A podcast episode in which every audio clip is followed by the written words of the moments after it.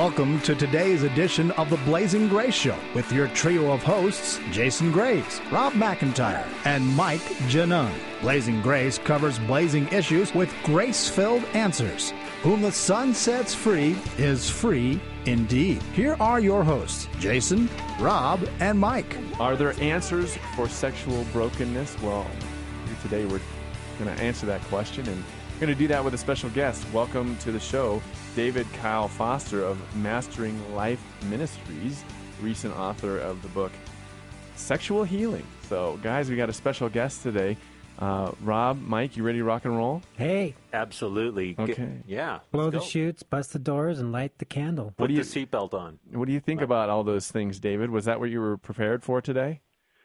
Yeah, that's um, you know, it's a, it's a something I lived. I lived uh, sexual brokenness for 30 years before God uh, finally rescued me. So Mhm. it's um, it's something that God's put me into ministry about. Amen. Amen. So, what did that look like? I mean, tell us a little bit about how that started, the genesis of it. I mean, many people can relate with abuse stories, or maybe there was just some uh, experimentation, or what was the start of that for you? Uh, the start is a bit fuzzy, but um, I do know that at at the age of nine, approximately, I became suicidal and sexually obsessive, Hmm. which are normally signs of childhood sexual abuse, but I don't have any memory of it. So Mm. But that was basically the year when everything went from basically good to basically horrendous. Right. And uh, tried to take my life that year when I was nine. Is that right? Yeah.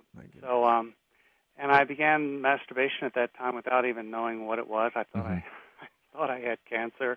wow.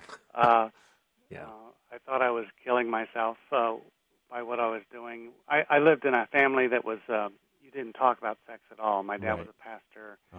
very conservative. We didn't read the Sunday paper or play cards on Sunday, Mm. kind of a situation. So when you were struggling with um, sexual brokenness, um, it's a, it was an atmosphere where you just couldn't bring it up. Right. Right. What was going on that you wanted to commit suicide at such a young, young age? Um, my dad and I were at odds. Um, I perceived that he did not love me, and I desperately needed my father to love me. So that was consciously what was distressing me a, a great deal. I tried to run away several times, and uh, he was quite severe. Mm. You know, used to discipline us with the belt, and, Mm-hmm. and he never child abuse level, but pretty severe for me. I was I was very sensitively strung temperamentally, Mhm. and um, so I perceived his harshness as rejection and hate. Right. And I know you're, you know, Mastering Life is a is a, an Exodus affiliated ministry, and you know that uh, form of sexual brokenness is is part of what you're looking to um, help heal. So, has the same gender issue been a part of your story?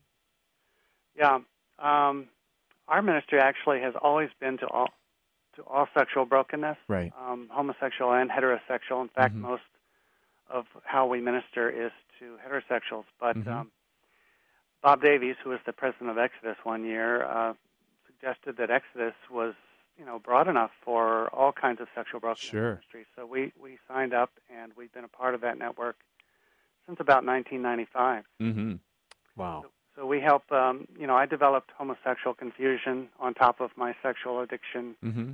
Um, side by side. So uh, Right. we minister in both directions. Awesome. You know, Dave, uh, working with uh, a lot of men with this issue, you know, I find where there's this kind of um, pathology, you know, early on in their age with this kind of, you know, behavior, even attempted suicide. I mean, the chances for someone to come out of this and be whole, you know, statistically is really tough. So, so tell our listeners maybe, I guess, how did that work for you? How did that, how did that, um, how did you come out of this and, and be able to be whole? Well, that would be in 1979. By then, I had been through college and several more suicide attempts and gone out to Hollywood to be an actor. And I had become a male prostitute and had lived as a prostitute for seven years Wow. while acting at the same time with a separate identity. I lived two separate lives. Mm. Then I, um, after seven years in Hollywood, uh, somewhat successful. I had several starring roles and had the best agents in town, and was that was clicking very well. But I was finding it empty and uh, I wasn't getting the love from people that I thought I would if I became well known and successful. It was kind of a false love that went away when your next project didn't do so well. Right. So, uh, so I found this guru and um, became persuaded very quickly that he was an incarnation of Jesus Christ. And I gave up everything and moved into an ashram and followed Guru Maharaji for a year. Hmm. And uh, at near the end of that, I was coming to the conclusion that he wasn't God after all because of some inconsistencies in his teaching and behavior. Mhm. And um, so I hopped on a plane and flew to Israel to try to find Jesus. Wow. I had always trusted Jesus. It was it was God the Father I hated, and Hmm. I hated God the Father. I I had become a male prostitute specifically to show God the Father how much I hated him, because my father, being a pastor, sort of represented God the Father to me. Right. Now, you actually had that conscious thought while you were Yes. prostitute. Wow. So, so I considered myself the last person on earth God would ever save because Wow. I had deliberately sinned against Him in the worst ways I could think of. Right. So I'm a real miracle story. I mean, the parting of the Red Sea is nothing compared to uh, my salvation. Wow. Um, anyway, so I'm in Israel looking for Jesus. I was, you know, I'd been an actor. I was kind of a Hollywood mindset, and I was kind of expecting him to come walking to me on the Sea of Galilee, you know, or something. So I'm sitting there waiting. I was taking the secular tour from UCLA, and he doesn't show up. So I end up in the Mount of Olives the last day, getting myself a free tour behind this Christian tour group, and um, and they were reading the words that Jesus would had said at various spots on the Mount of Olives. Hmm. And when the pastor read them, I heard Jesus saying them to me simultaneously, as though I was listening in to the original recording, you know, back Wow. 2,000 years ago. It was quite extraordinary, and I instantly knew the Bible was literally the Word of God, and nobody hmm. had ever suggested that to me prior to that moment. Wow. And so I prayed. There's a rock in the Garden of Gethsemane where Jesus prayed the night he was arrested, and I prayed at that rock, and I asked God, how could I possibly know who is of God if if gurus can do miracles and if he does miracles? How how's a dumb kid like me supposed to tell the difference? And he spoke into my heart, and he said, "Well, who proved his love for you?" Hmm. And I thought, wow, profound answer Right. um, because Jesus had, you know, died. I mean, he Right. demonstrated his love to the maximum level he could have, whereas my guru and all the other religious leaders of all time had had not, not done that. And plus, he rose from the dead, which is a good sign. Right. yeah. Yeah. So I flew back to L.A., finally knowing that Jesus Christ was the only incarnation of God and the only way to God, and went back to the ashram and told everybody they were following the Antichrist. they, this ashram was in Brentwood, there in L.A., and um, they kicked me out on the street really? Wow. because I, I I was quite convinced, and they didn't want somebody saying their guru was the Antichrist. Mm. long story short, a month and a half later, after con- consulting with uh, one of the pastors at Hollywood Presbyterian Church, I go off to seminary at Trinity Evangelical Divinity School Mm. to learn the Bible so that another guru can't fool me. right. And this millionaire finds out about it and uh, decides to pay my way for a three-year master's program. Oh Wow. my goodness. so that was it was quite a dramatic turnaround from from male prostitute to seminary student. Oh, it was yeah, just So- a bit. culture shock to the max. Yeah, so so I just want to say for our listeners out there, if you think that you're at the end of your rope, I mean, here's a story. Uh, David, I, I'll tell you, we kind of triage clients when they come in, and, and you know, hearing about what you've gone through, we'd probably go, "Oh man, this is going to take, this is going to be wow," you know, Yeah. and and it is just a miracle to hear your story. So there's hope. There's hope no matter where you are. If your heart is beating, and you you are you are uh, you know working and walking around, God can touch your life today. Absolutely. You bet. If you're just tuning in, we're visiting with David Kyle Foster from Mastering Life Ministries. Uh, if you'd like to reach him directly, you can find his email at masteringlife.org. And of course, we're going to talk about his book a little bit later, Sexual Healing, in the next program, and, and his TV show, Pure Passion. But, David, I'm just curious, want to understand a little bit more about the roots of sexual brokenness. And in your ministry, uh, through your studies and through your working with folks dealing with all forms of sexual brokenness, and in your own healing pro- process, what have you come to learn about some of the lies that people believe that allow them to either get into or stay in sexual brokenness? Can you talk about the lies that people believe? Well, the one of the biggest lies is self hatred. Hmm. Every everybody who's an, Yeah. an addict has self hatred, and they've they've heard some message or they've been treated in some way that makes them believe that they are no good or that they're defective Right. or that they're unlovable. Yep. And um, I can pinpoint the very day that I took that on as my belief. Hmm. Uh, my father was chasing me to discipline me, and I turned around and pushed him down the stairs. Hmm. And he didn't get hurt, but my father was God in the family, and he was a representative of God in the church. And so from that point on, I decided, well, I have just gone, signed my ticket to hell, Hmm. and I can never be saved now. Hmm. So, with that belief system inside of me, I justified going off in all kinds of rebellion because I figured, well, if I'm going to hell, I might as well have as much pleasure as I can on the way there. Right. Plus, I, I simply believed that I was unlovable simply because of the way I was being treated. Mm-hmm. It was like it confirmed it. Right. Yeah. And don't we take things from childhood and almost invite the enemy to, in our naivety or ignorance, come in with that false shame to give us those messages? yeah, not only that, he comes in with a message to start with. I mean, when you're Right. being whipped by your dad, You're right. Satan's whispering into your ear, you know, he hates you. right. Well, Yeah. that opens up the door to many more lies, such as you're the only one struggling with this. Nobody will relate. Right. Nobody understand. Well, and the, and from the, the, the, the developmental side, a uh, you know a child in development does not have the cognitive abilities to compare, so they believe that to be truth, whether they're having it consciously, they're feeling it consciously or subconsciously. You know, little psychobabble here, but but it you know I know for me in my my recovery, it took me a long time, David, to really understand those points in my life where I let those lies in, and then because I didn't didn't confront him or take him captive until you know I was an adult. It it had it had its way of destroying me for so many years. But- you know, another lie that I began to believe was I've gone so far that there's no way I Right, could right. possibly be restored. There's no way I could possibly fix myself. There's, Mm-hmm. there's an assumption that we have to fix ourselves before God will accept us. Right. And I remember after getting back from Israel, going to see that pastor at Hollywood Pres and saying to him, I said to him, I've been sleeping with three or four people a night for 10 years, and you're going to tell me to stop. Hmm. And I'm here to tell you I can't stop. And he looked at me and he said, Well, I'm not going to ask you to stop, which really Hmm. shocked me because I that was his job. He was supposed to ask me to stop. He was Right. a preacher. But what he was getting at was, let's let Jesus do this for you. Right.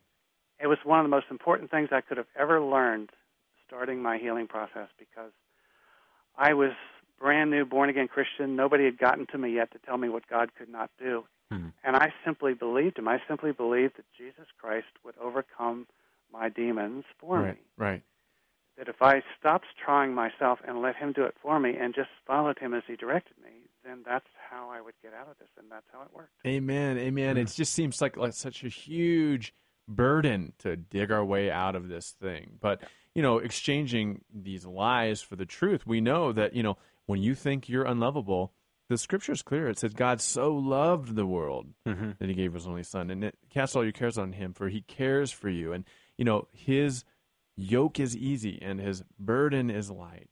Yeah. So, David, did you walk away from sexual sin, or was it a tough struggle, or what did that look like when you came to that realization that Jesus was going to change you? Well, when I when I with a childlike faith in that moment with that pastor believed that Jesus would do it for me, that ended all of my drug addiction, alcoholism, Wow. and sex addiction in terms of acting out instantly. Hmm. Wow. Um, now, it did not fix me in terms of my vulnerability, in terms of my brokenness, Right. but it what God did was He took away the power that those things had to uh, coerce me and move me to act against my will. Which at that point, I was I had been running through the Hollywood Hills unclothed like the demoniac in the Bible Hmm. before I got saved. That's how wild and out of control I was. Wow. So I had a lot of demonic strongholds in me and a lot of things uh, controlling me. And the Lord set me free from those as quickly as I would believe and trust for Him to do so. So there's a true replacement at the core of who you were, and and I mean only Jesus can do that. You know, the, I love the scripture where it says that the the word of God is like a two-edged sword, piercing through everything right to the deepest parts of our heart. And what you experienced, eh, you know, the picture I had was here you were this little child once again, and you were able to offer up a lot of these things that you had embraced as a young boy, and finally embraced Jesus. Amen. Yeah, and um, but then the next day, you know, all the temptations came rushing back, and and, and then I had to go to God and find out how to deal with that. Right. Right. Well, tell us a little bit about that. Obviously, our listeners are probably on the edge of their seat going, How did you do that? Because we're all like that, you know? Well, I would kneel at my bed every night and I'd say, God, I'm being tempted to do this. What do I do? Or I hate you for this. Or I don't understand this in your word. Tell me. And I would just tell him quite bluntly what was on my heart, what I was feeling, what I was thinking in a conversational way.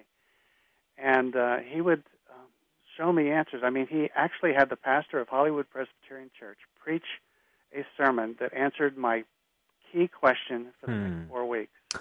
I mean, it was just phenomenal what God, the lengths God went to to speak back to me and inform me. One of the earliest things he said, I remember this. Uh, I said, "Lord, I can't drive down Hollywood Boulevard without stopping in that porn store." Hmm.